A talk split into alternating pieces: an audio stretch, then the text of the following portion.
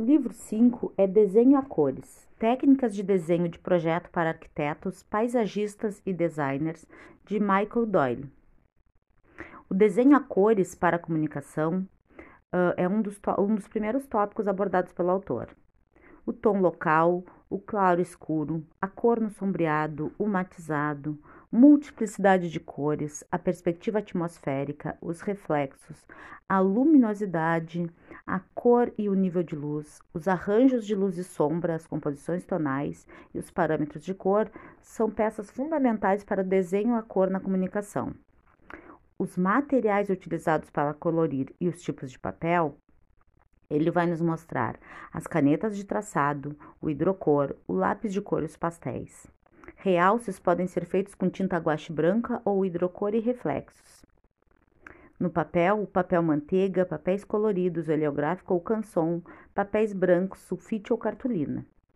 As técnicas que ele aborda são coberturas coloridas, cobertura uniforme, cobertura matizada, como modificar cores, hidrocor sobre hidrocor, pastel sobre hidrocor, lápis sobre hidrocor e pastel impressões de materiais, os efeitos de luz e situações de iluminação, retrocolor e fundos coloridos. Inclusive nas técnicas, ele fala que você pode imprimir a imagem e retocar com outras técnicas. Nos elementos materiais e acabamentos, ele nos traz, nos traz material para interiores, planos, acabamentos de pisos como granito, pedra e ladrilho, plantas internas de pisos com acabamentos de parede pintadas ou decorativas, acabamentos estampados, lambris de madeira, janelas, cenas diurna e noturna e cortinas, tetos, vigas e forro, móveis e acessórios, croquis, grupos de móveis com pessoas, couro, tecido estampado, vime, ratã, cana, madeira, vidros, reflexos, metal, acessórios e banheiro. Na iluminação, ele fala iluminação fixa no teto, abajur, arandela, luminária de pé e plano de parede, como a luz incide em cada objeto a partir de cada tipo de iluminação. A iluminação especializada, a luz diferenciada, luz neon ou microlâmpadas. Os acessórios de decoração, detalhes, uh, acessórios que vão complementar a cena.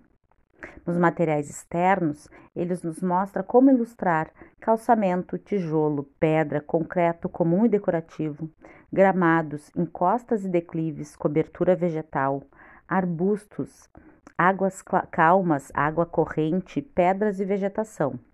No projeto de paisagismo, ele fala dos materiais e janelas para a parede, a madeira, revestimento vertical, as tábuas, reboco e blocos de concreto, pedras fiadas contínuas e irregulares, painel de metal corrugado, painel metálico e decorativo, vitrines e janelas durante o dia, durante a noite ao entardecer, com as mudanças climáticas. As árvores, folhas secas, sem folhas, com folhas, perenes, pinheiros, palmeiras. As trepadeiras. Nos planos de fundo, se são urbanos ou campestres, os telhados inclinados de madeira, cimento, ardósia e metal, palmeiras, cenário urbano, cenário campestre, céu diurno ao anoitecer e amanhecer. A escala, a figura humana e automóveis como referência para a escala do projeto. Na apresentação, o contraste de cores. Cor como auxiliar na facilitação da leitura do desenho. Matiz é o valor croma. Contraste de corte, composição de imagens criação de desenhos e de projetos a cores. No projeto a cor, desenho de, a traço, estratégia de valor, transparência, papel e cor são pontos principais. O desenho de projeto a cor tem a função muito, uh, muito maior do que meramente comunicar uma imagem bonita, como se espera. Eles diferem dos desenhos estritamente artísticos por comunicarem informações sobre ideias de projeto normalmente de locais, prédios, interiores, paisagens, centros urbanos e região. Pode e deve usar observações, fotografias e fotocópias. Na apresentação e distribuição de desenhos de projeto a cor, todos esses detalhes devem ter, uh, ter uma atenção redobrada e qualificada.